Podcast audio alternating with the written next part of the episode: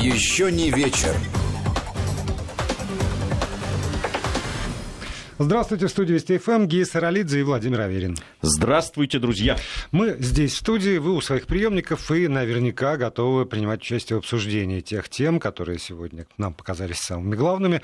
Сюда можно написать с помощью WhatsApp и Viber на номер 8 903 170 63 63 8 903 170 6363. Либо прислать платную смс на короткий номер 5533 со словом «Вести» в начале текста. «Вести» писать обязательно, чтобы смс пришла сюда к нам. Ну что, Беларусь? Ну да, с Беларуси начнем. Сейчас много сообщений идет вот, таких официальных заявлений и Министерства иностранных дел Беларуси и, там, и других э, там, властных структур. В основном как раз которые адресуются международному сообществу. Э, вот по ТАСС цитирую, Белоруссия готова к конструктивным и объективному диалогу с зарубежными партнерами по событиям в стране. Э, МИД, э, там, Минск... Неопровержимые доказательства должны другим предоставить. Да, предоставить факты. другим странам неопровержимые факты, раскрывающие подоплеку событий в Беларуси и вмешательство из-за рубежа. И также еще я видел заявление о том, что Беларусь э, призвала не спешить с заявлениями другие страны соседние о событиях в республике, э, которые подогревают нестабильность в обществе. Ну, то есть тоже говорится о вмешательстве в дела Белоруссии и там, те заявления, которые делаются в некоторых странах, которые Белоруссия считает вмешательством в свои внутренние дела. Ну, там сегодня было заявление польского МИД, которое сказало, что они готовы стать посредниками в переговорах там, оппозиции и Беларуси, ну, сторон. Ну, в общем, пометуя, конечно, о том, когда они были посредниками, в том числе и Польша, в, при событиях 2014 года на Украине, чем, эти, чем это посредничество закончилось для президента Януковича, у меня есть большие сомнения по поводу того, что президент Лукашенко захочет пойти по этому пути. Да, но, а, понимаешь, вот поскольку события на Украине уже анализировались э, очень тщательно, очень подробно, а вот даже те, ну, там, со стороны тех людей, которые э, исследуют механизмы, скажем так, оранжевых революций, то э, я вот смотрю на то, что происходит в Беларуси, и мне, кажется, мне не кажется, что есть э, ну, там, общие черты. Потому что если бы, например, были э, очевидные какие-то оппозиционные силы, там, оппозиционные партии, были бы какие-то центры... Э, которые, ну вот как Майдан, когда там привезли палатки, привезли там еду, поставили сцену, привезли артистов, вот это там понятно, что туда вливались какие-то деньги, и были, были силы заинтересованы. Те кадры, которые я вижу из Белоруссии, они, э, ну там, меня убеждают в том, что, ну вот да, да, есть гражданский протест. Какая оппозиция? Кто? Тихановская, там, при всем уважении к этой женщине и там, э, при сочувствии э, к ее несчастью, когда там муж э, в тюрьме сидит, она сейчас в Литве тем или иным способом. По этому поводу разные версии существуют.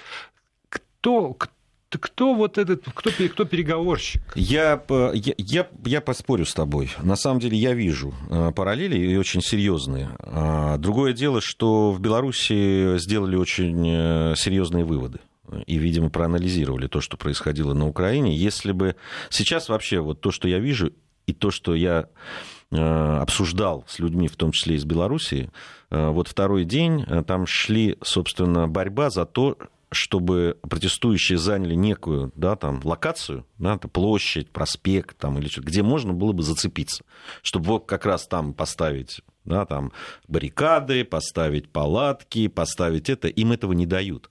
Вот а, они перемещаются а, подожди, а и кто, пытаются... кто поставит? Кто? Кто, кто, кто, я, кто такой Порошенко я, Беларуси? Ты знаешь, я э, вот э, далек от такого благодушия. Нет, я, я не благодушен, я, смотрю я просто... спрашиваю. Ты сказал, что ты да. разговариваешь с людьми в Беларуси. Да. Может быть, они тебе сказали, кто именно? Не, ну, То есть там есть ли там какие-то... Там нет, там нет таких... Э, бизнесмены, вот, политики. Как только появится место вот где это, они проявят себя. Но то, что э, есть э, и координация, и есть некие планы, и что за этими людьми, конечно, это не Тихановская, конечно, за ней и за ее там теми же возможностями, которые у нее, безусловно, были. Потому что вот проводить такие многотысячные митинги, там, организованные, со сценами и так далее, на это же были деньги. Ну, и там, они откуда-то... там штаб Бабарика на нее работал, Нет, в том там, числе. Ну, кто-то стоит за штабом Бабарика, кто-то стоит... Как утверждает есть... Лукашенко, Российская Федерация. Ну, в том числе, видимо.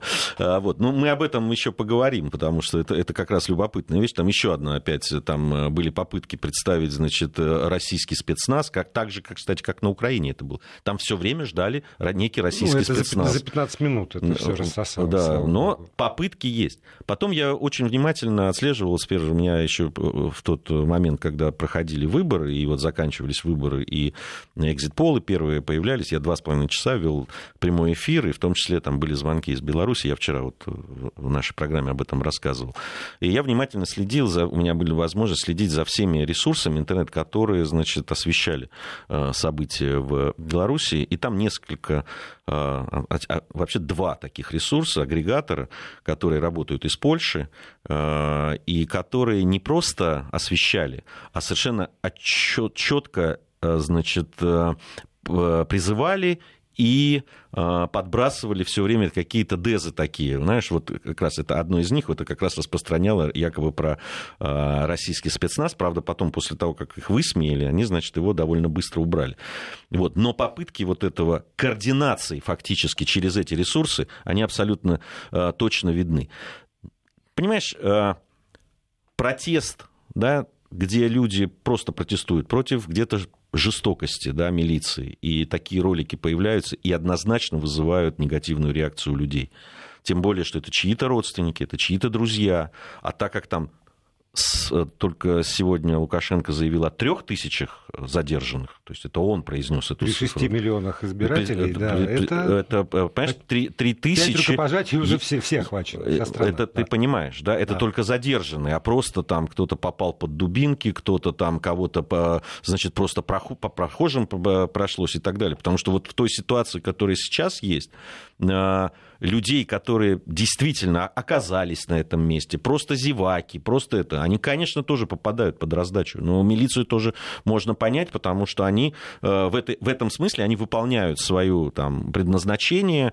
И, конечно же, я вчера об этом говорил и повторю еще раз, и об этом многие говорят. Конечно, опыт э, ОМОНа украинского, да, стоящего потом на коленях, или которого потом там избивали, жгли и так далее, он никуда не делся. Ну, он, я думаю, у них а... есть еще опыт ОМОНа немецкого, потому что они проходили подготовку в Германии, как выяснилось, ОМОН белорусский. Да, там тоже. Да нет, мы видим, как работает полиция по всему миру. Мы сейчас видим и в Соединенных Штатах Америки, и во Франции, и в Германии, да и где угодно. Да, там, э, я по-моему, рассказывал уже в нашей программе, я один раз видел, как э, э, работал вот, ну, такие какие-то спецподразделения португальские, ну, казалось бы, там во время в проведения футбольного матча, когда избили человека, который был с маленьким ребенком и пожилым отцом. Он что-то там не так сказал, то ли что-то, в общем, начал пререкаться. Ну, просто на глазах у ребенка его избивали, просто, ну, я не знаю, я не знаю, жив он остался или нет. Это было просто кошмарное зрелище. Поэтому ну, вот к правоохранительным органам здесь можно все, что говорить, но они их послали на то, чтобы и дали задание чтобы э, протестующие не заняли ни площадей, ни там, в них уже летели вчера коктейли Молотова, и это было видно на этих роликах, э, там, понятно, там вчера, камни. Да, а позавчера нет. Там это... А позавчера Позав... были, были, были моменты, когда люди скандировали «Мы вас любим», а, там падали на колени перед ними, а это их не останавливало совершенно. То есть, вот понимаешь, в чем дело? Я сейчас там можно разбирать механизм. Вот они тебя так ведут, потому что в них полетели коктейли Молотова, но если отмотать назад, то, может быть, как раз в них полетели коктейли Молотова, потому что предыдущей ночью они себя вели так. А вот этот массовый гражданский протест, управляемый, неуправляемый, может быть, уже там вчера, опять же, и управляемый, но изначальный посыл – Потому что, ну, э, ребята, Э, как-то результаты действительно вызывают сомнения. Я э, опять вот там частично там могу с тобой согласиться, что насилие какое-то порождает, безусловно, там ответную реакцию, но вот это вот дело, кто первый и кто второй, это всегда очень сложная вещь. Опять-таки в тех роликах, которые я видел в первый день, да, вот там не так много столкновений, кстати, было в первую, в первую ночь, но там, где они есть, во-первых, на одном ролике это совершенно, я как все-таки более-менее да, компетентны в этом смысле, э, там, где самая такая жестокая была, там были футбольные фанаты. Ну, однозначно просто. Вот по поведению, по тому, как они себя вели, по тому, как они действовали. Там это. Сегодня ролик был, где э, тоже вот такую толпу организованную в сцепке там э, они пытались противостоять. Но это однозначно люди, которые либо прошли специальную подготовку, либо участвовали вот в таких кулачных боях фанатских. Вот а это, это поведение ни с чем не перепутаешь. И что, эти футбольные фанаты, они всегда как бы э, руками из-за рубежа управляются? Нет, не дело не в этом. Ну. дело в том, что э, столкновения, которые провоцировались, вот они провоцировали то, что я видел. Они были спровоцированы этими ребятами. Они всегда впереди, а это крепкие ребята. Ну так не бывает в неуправляемой толпе, чтобы вот идут люди спонтанно, вышли они там, и вдруг впереди все время оказываются такие э, бравые, значит, здоровые ребята, которые там срывают себя в какой-то момент момент майки и бросаются там на, э, на ОМОНовца. И тут же начинается, понятно, что э, э, начинается месиво, потом ОМОН начинает атаковать, и тут уже под раздачу попадают, ну, попадают все остальные. Все, да. Ну, я должен сказать, что вот ролик, который на меня произвел самое большое эмоциональное впечатление, это ролик, который тоже наверняка ты видел, и многие видели, это когда действительно двор, мальчик и девочка на лавочке, и их месяц с криками «перемен хотели, перемен». И тут, понимаешь, в чем дело? Вот это, это правда. Его, конечно, вирусно его распространили. Это все, может быть, даже организовано. Но сам, сама по себе ситуация, она настолько действительно возмущает когда запинывают просто со словами там вы хотели перемен, получите перемен. Да, это, да? это ну, так, э, сам так, ролик. Так в этом и мудрость, понимаешь, в этом и мудрость власти, потому что нельзя так делать, так нельзя. Вы можете блокировать стеллу э, там в центре города, вы можете не допускать локации, вы можете делать все что угодно, но вот этого делать нельзя, с моей точки зрения. Хотя, может быть, специалисты по разгону демонстрации мне скажут, что ты ничего не понимаешь, без, без этого не обойдется. Я... Потому что надо запугать, чтобы никто не выходил. Все может быть. Все может быть. Вот там написали, что во, во всех трудах о цветных революциях в разном, э, в разном плане в первую очередь сказано расположить ОМОН к себе, комплиментики, водички, цветочки и так далее. Кстати, цветочки тоже были, и комплиментики были. И, кстати, вот эти фотографии, которые появляются такие, э, они просто как под копирку. Да, там девушка которая стоит э, напротив, с цветочками напротив ОМОНовцев. Конечно. Этот парень, который, значит, да, на да. мотоциклетке везет красивую да. белокурую девушку, значит, на это. Вот они тут же появляются. Так, а, а вспомни тут до, же... до того, до начала всей, вообще в ходе предвыборной кампании, это прекрасная девушка, эффектная блондинка, которая возглавляла, э, возглавляет, я не знаю, штаб Бабарика. Когда э, там вот это сердечко, там здравствуйте, и вот это вот из пальцев, э, да. нас, нас не видно, да. Ну, да, но ты да, сердечко. Да, вот, ну, понимаете, вот это когда там из двух рук сердечко напротив сердечка, здравствуйте, до свидания. Это, конечно, и на прямой вопрос там э, парня, который берет у нее интервью э, прекрасного, это у вас как бы от души или вы продумали? Она признается, да, это продумано в нашем штабе, это вот они, конечно же, конечно, предвыборный штаб работал, у них есть технологии, они все это используют используют. Я не знаю, вот э, слушатель, который написал, что во всех инструкциях написано, где он с ними знакомился, мне никто ни разу не прислал инструкции по проведению цветных революций. Ну, наверное, я верю, что они есть, и там, там все эти механизмы использованы. И раз э, и наша аудитория про это знает, то, значит, это массово известно, это у меня задержки в развитии. Значит, те люди, которые ходят, они тоже, ну, как бы где-то читали, понимают, что вот, вот так вот надо делать. Но есть, с моей точки зрения, один безусловный вот для меня абсолютно безусловный э, провал или там просчет э, белорусской власти.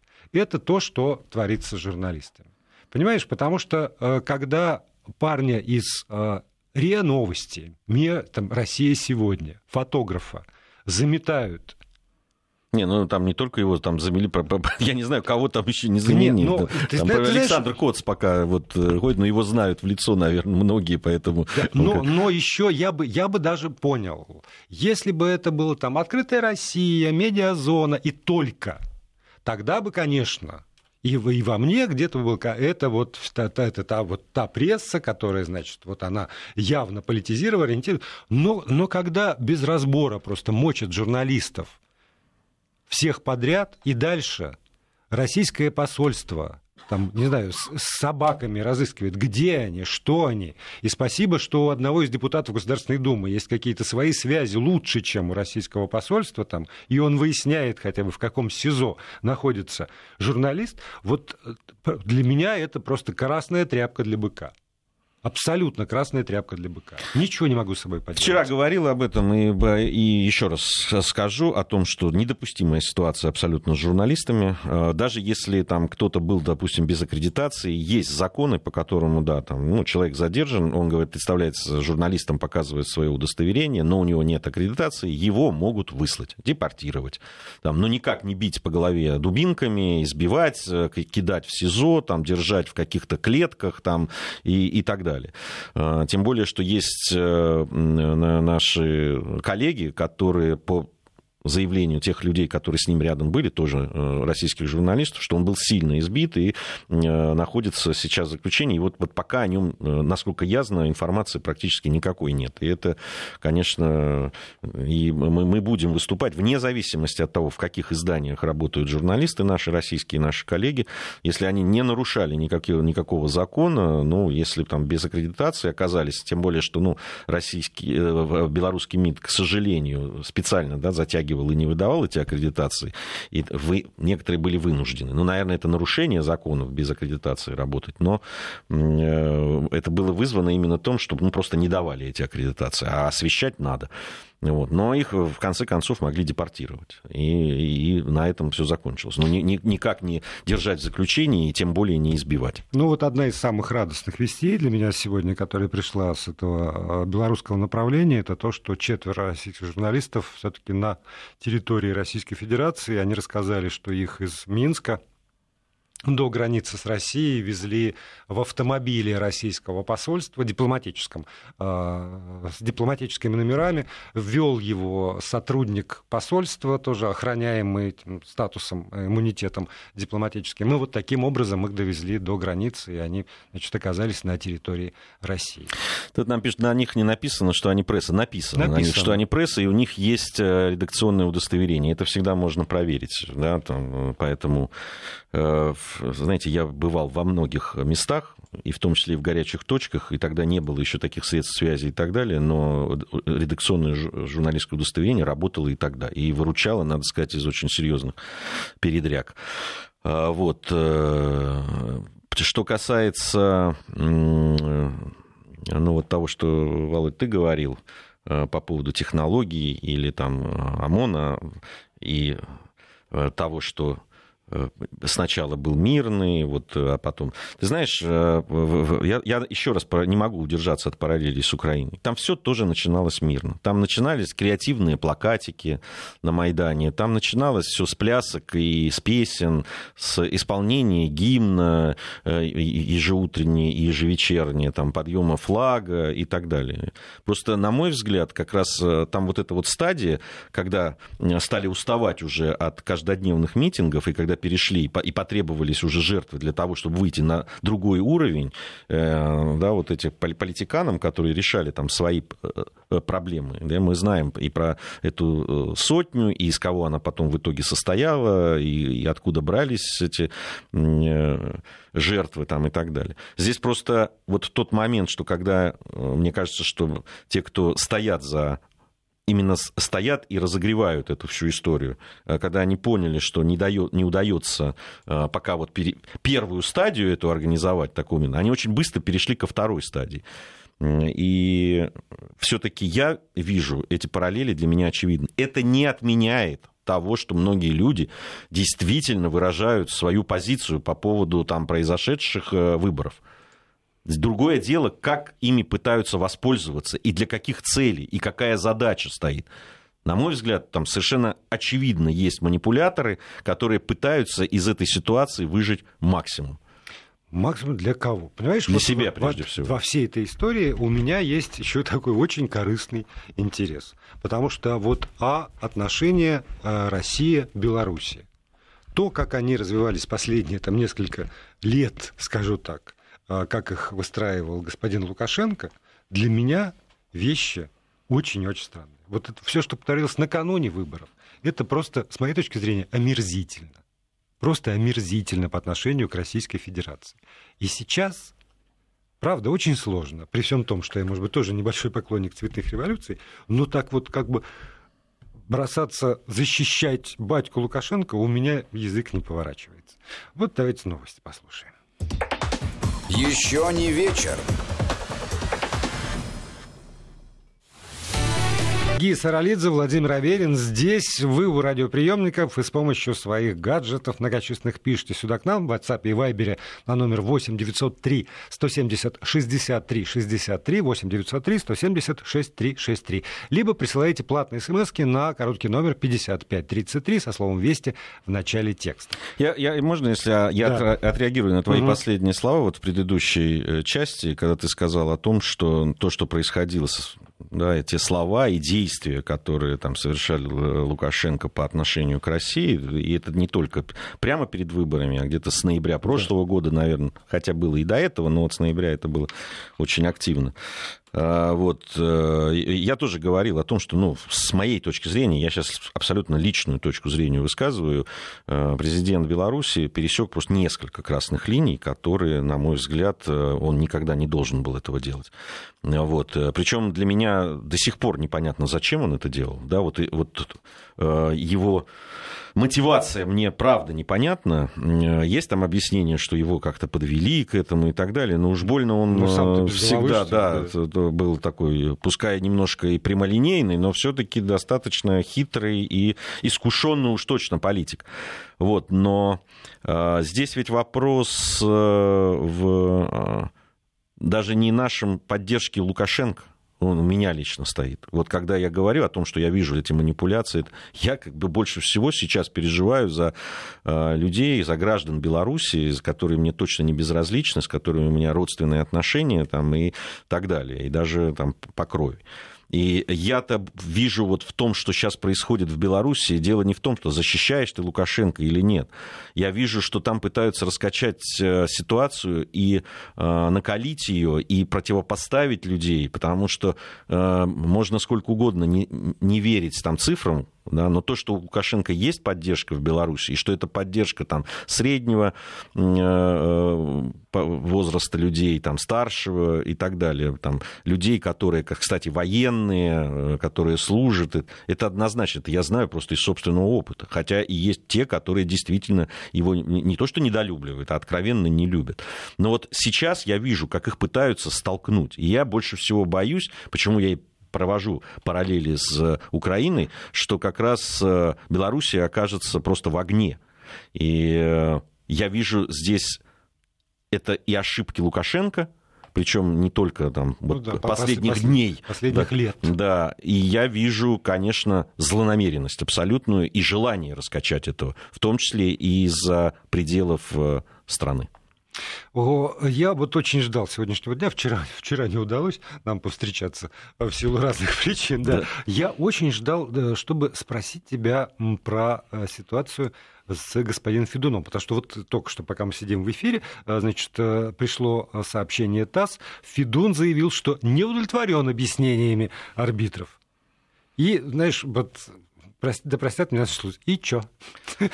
Это такой очень, очень глубокий вопрос. Да. Ну, там э, мы тоже вчера с Русланом Быстровым обсуждали эту ситуацию. Ну, в основном я высказывался. Ну, да. Вот. Э, я, честно скажу, из-за того, что э, происходит в нашем футболе, я, собственно, от него немножко, не немножко, а да. а сильно стал дистанцировался. Да, потому что я вижу не просто то, что футбол там коммерциализировался у нас. Да, он как-то очень уродливо это сделал. Я, извини, вот я совсем не специалист в футболе, ты же понимаешь, но когда вот я услышал это вот заявление Федуна, мы уходим из чемпионата, значит, Российской Федерации, то э, в моей, еще раз говорю, это мое личное мнение, моя больная голова человека, который нам ничего не понимает в футболе. Но я себе представляю человека, у которого была такая дорогая игрушка. И, наконец, она ему стала нет, нет, нет, Я, я думаю, что нет. нет? Ну, Дело Богу, в том, что, э, э, ну там поясню, э, в, в общем, к Спартаку особое отношение всегда да. в нашем футболе. Э, хотели бы это, не хотели, э, кто-то ненавидит Спартак, кто-то его беззаветно любит. Я как-то отстраненно, как болельщик Динамо Тбилиси со стажем, который сейчас практически не за кого болеть, я так со стороны на это смотрю и болею я за сборную России. Вот есть команда, за которую я действительно переживаю. А, по, по поводу клубного, но Спартак это отдельная история в, в, в российском футболе. Это легенда, это действительно команда, к которой никто не относится, ну, практически, кроме меня, наверное, вот так вот отстраненно. Его либо любят, либо ненавидят. Я тебе могу сказать, чемпионата России по футболу без Спартака не бывает. Да. Понимаешь, это не бывает. И вот да, это особое и отношение... команды этого, этого уровня без чемпионата страны тоже не бывает. Не бывает. Но, но в данном случае, э, я, я уже говорил вчера, вот судя по тому, что я читал в спартаковских, да, там, э, чатах всяких там и так далее, и знаю мнение очень очень со стажем таким серьезным боления за «Спартак» и э, всякой деятельности в структурах фанатских там, и так далее, людей очень авторитетных, они, в общем, бы поддержали владельца «Спартака», если бы это произошло. Потому что концовка прошлого чемпионата, невероятно скандальная вокруг «Спартака» именно по судейству, и начало этого, ну, это, у меня нет комментариев по поводу вот этих двух назначенных пенальти в игре с Сочи. Даже я посмотрел повторы, и даже, даже мне понятно. Ну, да, нет, ну там особенно второй, а он решающий. Это 88-я минута, конец матча, счет 2-1 ты, э, ты даешь такой пенальти, у тебя есть вар, который ты можешь пойти 10 раз посмотреть и потом как-то объяснить. Нет, ты не идешь. Причем, значит, э, человек-специалист по вару, который он имеет право как бы настоять на том, чтобы судья все-таки подошел и посмотрел. Он почему-то не настаивает на этом. Хотя ну, по мне, так я вообще бы не свистел, но если уж свистнул, то пошел бы и проверил бы. Тем более, ну, понятно, что будет скандал. Да. Ну, понятно. Да, Зачем идти на, э, целенаправленно, с, э, с высоко поднятой головой на это? Для меня ну, одно объяснение. Если честно, я не буду его произносить, потому что меня могут потом привлечь э, и сказать, что я вот какие-то домсы. У меня нет ну, никаких железобетонных фактов и доказательств, но у меня другого и объяснения такого поведения нет. И вообще вот это все, конечно... Ты знаешь, я когда почитал, что писали там болельщики э, Спартака, у меня было полное ощущение, что все-таки Спартак снимется. И это, конечно, для чемпионата было просто катастрофой. И я представляю, какие силы были задействованы для того, чтобы этого не произошло. Еще одно сообщение, которое только что пришло, извините, так или иначе связанное с футболом, хотя я не понимаю, с футболом ли. Московская коллегия судей по футболу будет добиваться наказания для экс-капитана сборной России Романа Широкого за нападение на футбольного арбитра Никиту Данченко. Об этом РИА Новости заявил глава коллегии Сергей история. Французов. Да, Омерзительная да, при этом как бы вот еще э, в прошлом часе информационном как раз мы говорили о том, что Никита Данченков еще не знает, будет ли он подавать, ну, это как потерпевшая э, сторона. Но, э, по-моему, правильно, что вне зависимости от того, напишет он сам не напишет. Это все-таки не на кухне они подрались. Это публичное дело. Публично, это, это, да. Ну, это, это судья и игрок. Про, это... Произошло это на ну, это, э, турнир такой любительский, ну, вот, э, который проходил. Ну, по футболу же. По футболу, да. Не, ну и там есть видео этого инцидента, ну не знаю, просто хулиганство, на мой взгляд. Роман Широков, к которому я, в общем, ну, с симпатией относился, он такой человек э, на Э, острый на слово и очень реагирует, там, и какие-то вещи о футболе говорит довольно интересно, но то, что я слышал о нем, но он такой вот не, не сдержанный человек. Но это уже не несдержанность, это ну реально это просто хулиганство. Ну, взять там, мало того, что там, ну, просто избить человека. Ну, там, я не знаю, что там между, между ними произошло, Вот, но там бить его, в, причем сначала там сбить с ног, потом еще ногами там, и так далее. В общем, все это, конечно, выглядело ужасно. А на фоне того, что там случилось не так давно с Мамаевым угу. и Кокориным, в общем, э, что-то это становится совсем системой, мне, мне кажется. А там нет этого там, должности вож, вожатого в футбольных командах, нет? Да нет, вроде бы как-то... А такое ощущение, что надо. Пионер вожатый. Такое ощущение, такой. что вообще нам надо перестраивать футбол. Надо отказаться от этих... Я вчера это, об этом говорил. У нас абсолютно назрело структурное изменение вообще самого футбольного хозяйства и подхода к нему. Надо убрать оттуда эти бешеные деньги.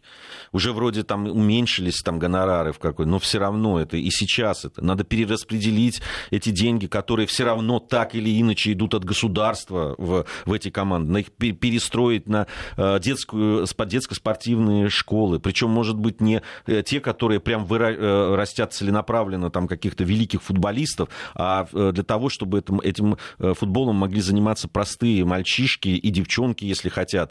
И сделать это так, чтобы им могли заниматься не только в Москве и Санкт-Петербурге или в крупных городах, а там, где поселки, маленькие деревеньки, там построить эти...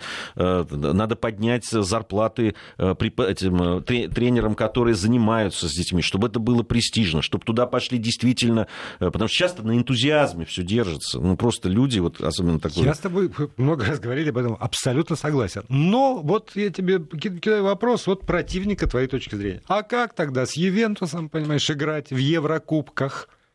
А, проигрывать достойно. Слушайте, мы с Ювентусом как сейчас играем? Ну, расскажите мне, да, достойно, да? да. И, играют там люди, которые получают там чуть меньше тех футболистов, а иногда больше, чем играют в Ювентусе. Потом Ювентус зарабатывает. Ребят, на Ювентус э, билеты там э, продают. Э, если про Манчестер Юнайтед, которая самая с финансовой точки успешная, так она зарабатывает своим учредителям, она зарабатывает эти деньги. И то их ругают, там, что они миллионеры, что они себя ведут ко- кое-как и так далее. И в баре где-нибудь могут и по морде дать в каком-нибудь английском, в манчестерском. Понимаете? Но эти-то хотя бы зарабатывают. Они, э, им платят из тех денег, которые они заработали, там вся ну, клубная система, не только футболисты, вся клубная система. Ну, понимаешь, в Манчестере, да, на Олд Траффорд, если бы продавали сезонные билеты, вот на все места, то они бы все и были все выкуплены были да. вперед на год. Они специально оставляют часть, чтобы люди могли, чтобы не было, ну, кровь менялась, да, чтобы другие угу. болельщики тоже могли на это посмотреть воочию. И так со, со многими клубами. И посмотрите, как э, э, люди зарабатывают на, э, и на сувенирки, и на продаже абонементов и билетов, и на продаже, значит, каких-то едалин там и так далее, на рекламе, еще на чем-то. Спонсорские деньги не всегда стоят на первом месте, а часто очень на третьем или на четвертом. Да, спонсорские контракты важны. А у нас-то что, на государственные деньги живут. Понимаешь, э, э, мало того, что живут вот так, получают миллионы, непонятно за что, с какой, что за футбол они демонстрируют, так они еще то э, шампанское пьют в Монако после поражений, понимаешь, то по голове стулом бьют кого-то людей, то, значит, на поле еще кого-то избивают. Слушайте, ну хватит, может быть. Но это невозможно. Присоединяюсь. И я думаю, что основная масса нашей аудитории уж точно тоже присоединяется. Мне тут пишут, что второй пенальти с железобетонным. Вы вообще, вы в футболе что-то поменяете, понимаете? Я не знаю, э, никто там ничего не терял. Жиго потерял позицию. Никто там ничего не терял. Футболист ударил поворотом, после чего продолжил движение, столкнулся с Жигой и упал. Вы о чем вообще? Вы почитайте хотя бы, чтобы профессиональные судьи по этому поводу. 100 из 100 судей из 100 скажут вам, что там пенальти не было. Перестаньте, ради Что подтверждает отстранение арбитра? И вот Владимир нам пишет из, Калининград, из Калининграда, ребята, самый страшный арбитр знал, что ему ничего не будет, и свою премию он получит. Но вот ничего не будет, все-таки э, стало. Отстранили. Я так понимаю, отстранили все-таки не, не на следующий матч только. А отстранили? Не, отстранили его, да. Вот, отстранили, его отстранили. Но там, отстранили. Э, я, по-моему, по регламенту там все равно будет разбирательство, и будут э, э, дальше там разбираться, насколько тяжесть там серьезная и так далее.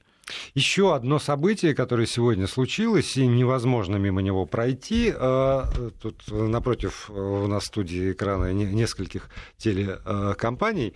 Одна из них CNN, и э, я как раз вот на CNN увидел э, такой довольно длинный был сюжет по поводу «Спутника 5» потому что э, вакцина от коронавируса, которая зарегистрирована сегодня на территории Российской Федерации, международное ее название это «Спутник 5. Ну и много, конечно, вокруг этого разговоров. Э, там часть вопросов, которые э, задаю не я, заметьте, не я, а там разнообразные критики этой вакцины э, формулируют, я задал сегодня доктору Жемчугову, которому я бесконечно, на самом деле, доверяю, много лет э, знаю его и по нашим эфирам, и э, очень взвешенный человек. И на эту часть вопросов он ответил, если вы не слышали э, наш эфир, я думаю, может, мы его там, будем повторять еще в 22, но есть возможность, наверное, переслушать.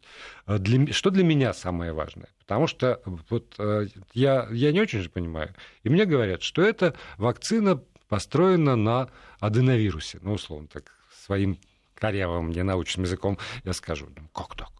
Как, как, а как же, а как же коронавирус, а как же вот это вот все? Оказывается, это, в общем, э, такая нередкая практика использования там, параллельных каких-то вещей, куда встраиваются там, нужные вещи. И в, на примерах, опять же, доктор Жмачагов... То есть, есть, я правильно понимаю, что есть некая основа? Да. Да, там да. база, так Б- скажем, да, есть база, где надо что-то подми- подкрутить, да, подвертеть. Для того, чтобы, для того, чтобы оно в нужное место принесло то, что нужно. Вот. И э, тут я вполне э, тогда понимаю, например, и слова э, там, специалистов из Института Гамалеи, которые говорят, что вот это обвинение в скороспелости. Мы над такого типа вакцинами работаем не одно десятилетие, говорят ученые из Института Гамалей. И э, доктор Жмичков подтвердил еще и мысль, которая тоже меня преследовала. Это же не первый коронавирус. И мы много, когда вся эта история началась, я помню, как мы говорили с разными специалистами, ах, какой ужас, когда-то в начале 2000-х вся эта байда, значит, пошла, там первые вот эти коронавирусы э, так массово стали распространяться в Юго-Восточной Азии, когда э, волна сошла, то, значит, во всем мире и прекратили финансирование, и не стали продолжать работы над вакцинами.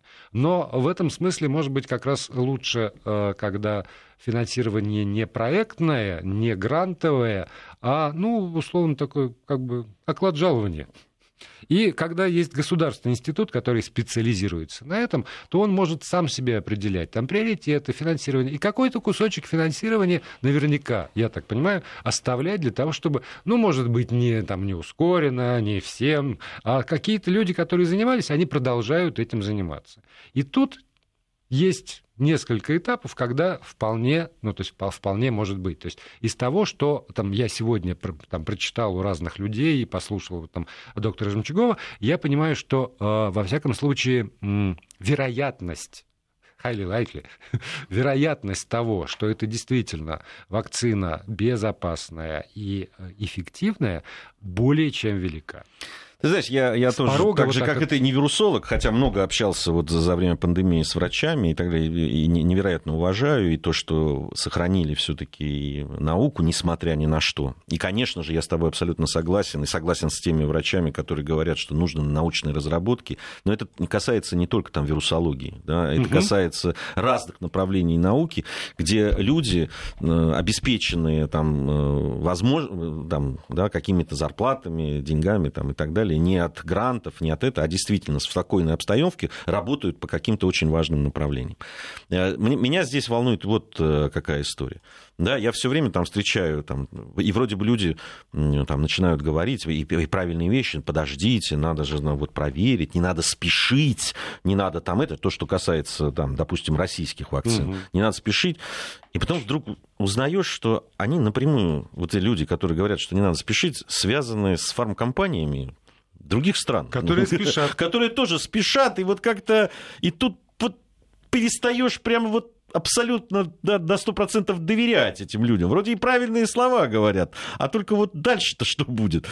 Понимаешь, это, это миллиардные миллиардные, да, там, и речь идет о миллиардах, и понятно, что сейчас идет такая за это драка, такая, это, тем более, может быть, не для того, чтобы там вакцинировать, ну, там, не знаю, в, в Европе это, но это есть Африка, есть огромный, да, там, китайский рынок, который тоже так да. особо там... Не, не, Латинская Америка, Латинская Америка вот и так далее, да, и вот за этот кусок пирога сейчас идет такая драка. Ну, вот сегодня э, глава Российского фонда прямых инвестиций, он же сказал, что э, на самом деле э, есть уже там заявки из огромного количества, по 50, по-моему, назвал, около 50 стран, и они готовы производить 1 миллиард доз в год.